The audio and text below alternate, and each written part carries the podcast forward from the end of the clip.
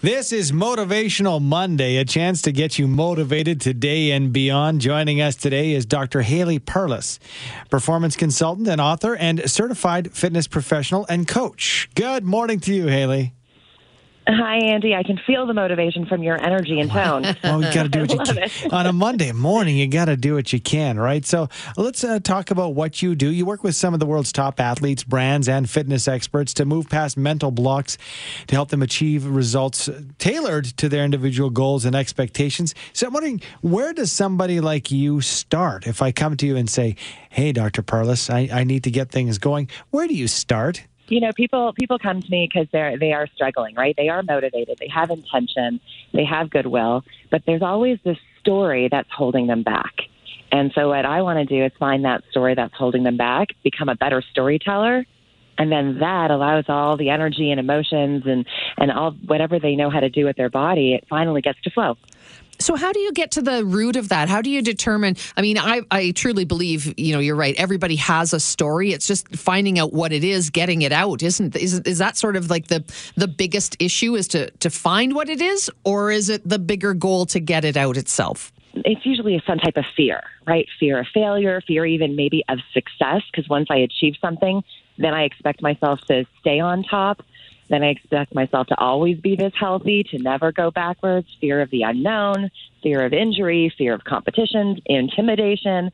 So it's usually something about fear, you know, which creates that anxiety. So I we just talk we just start telling stories and sharing. And then I, I find the one story that's holding us back and then we look to change that story. And I can offer an example, and this is so great that talking about performance psychology just this week, my 13 year old nephew had to put together a little TED talk for himself, and he wanted to do one on sports psychology. And I asked him to come up with a story where he felt, you know, fear, and he talked about intimidation. He was intimidated by by his classmates, by his opponents. So then we had to change the story instead of looking at them and what are they going to do to be better which you think about social media right now and a lot of that it's it's a lot of what are they doing that's better than me? What do they have that's better than me? What are they going to do to be better than me?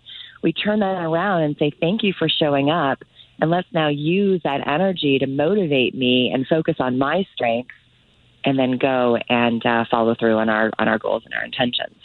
Simple in what i just shared with you. It's a lot more detailed but generally that's what i do We've got some great tips that you've sent along, and I know there's a, there's a few of them. So if we can move through them quickly, make sure we can you know cross off as many as possible. But the first one seems super simple, and you think, how would this help me, or how would this really help anybody? And it's make your bed in the morning. If you can explain that one. well you set yourself up for success right so you you you wake up and you put together you get you feel organized you feel like you just took a little bit of an action. It's a ritual in the morning that we all can do, and it, makes you feel like you just put one little step in to giving yourself some energy and order and um, and confidence. It's you know when you just when you walk out of a messy room, when you walk back into a messy room, it's it's difficult. So one of the things that we're doing right now, and, not even just making beds, even just looking at our computers looking at our desk space. Like, so making your bed kind of is one example of that. We just need a little bit of, of, of clean energy because mentally we can become cluttered very easily. Mm-hmm.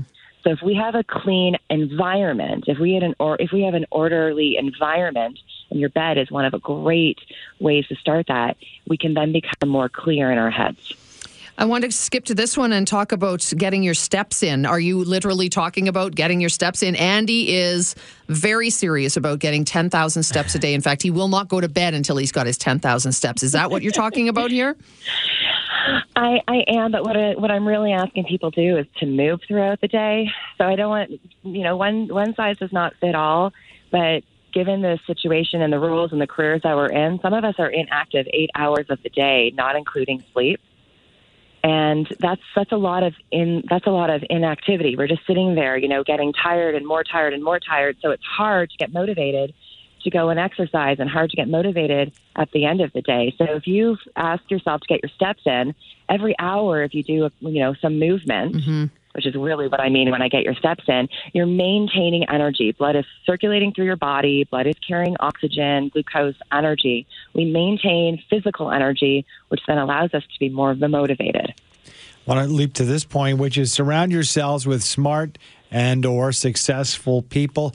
Not to you know say that you might have might not have these people in your office, but if you don't, you, you might have to do some uh, you know legwork to find these people. Is that something we should be looking outside of our uh, circle for?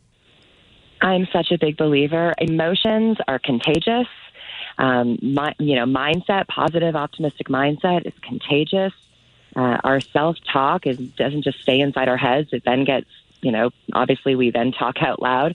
So if we can surround ourselves with people, and it, if you don't have that in the workplace, you know, create a social community outside, join a club, join some, you know, friends, your family, maybe even start listening to, to podcasts of people who have energy, you know, tune in to, to Andy and Sue mm-hmm. and get that energy because it is contagious. So if you're not feeling so great one day, you put yourself in an environment where people are, and then you will again. It's that it's that um, magnet effect. You will. We all want to be happy, and if you put yourself in that situation, you're more inclined to be. And Haley, to wrap up the uh, the checklist you talk about, you know, sometimes a checklist can be daunting, right? If there's too much on there, is it more about uh, just achieving what you've got on your list, or is it those chores themselves? I'm a big believer in being able to say at the end of the day, what have I achieved today instead of what I haven't achieved today. And when we have long, long lists, even though you're crossing things off, you still look at all the things you haven't yet done. But if we have short lists, you get the, you get to cross it off. You get to see a list complete, put that away, take a new list out, and that has a huge impact on our emotional state, on our mental state. But it's also, again, when I talked about that that cluttered mind, when we have a very clear list to, to pursue, um, it allows us to be, again, more clear, more organized, more orderly in our mindset. Good stuff. Thanks for your time, Dr. Perlus. We appreciate it. Thank you both. Going to direct people to drhaleyperlus.com, and that's Dr. H A L E Y P E R L U S.com. And she's, of course, a peak performance consultant, certified fitness professional and coach, author, and sport and performance psychology PhD.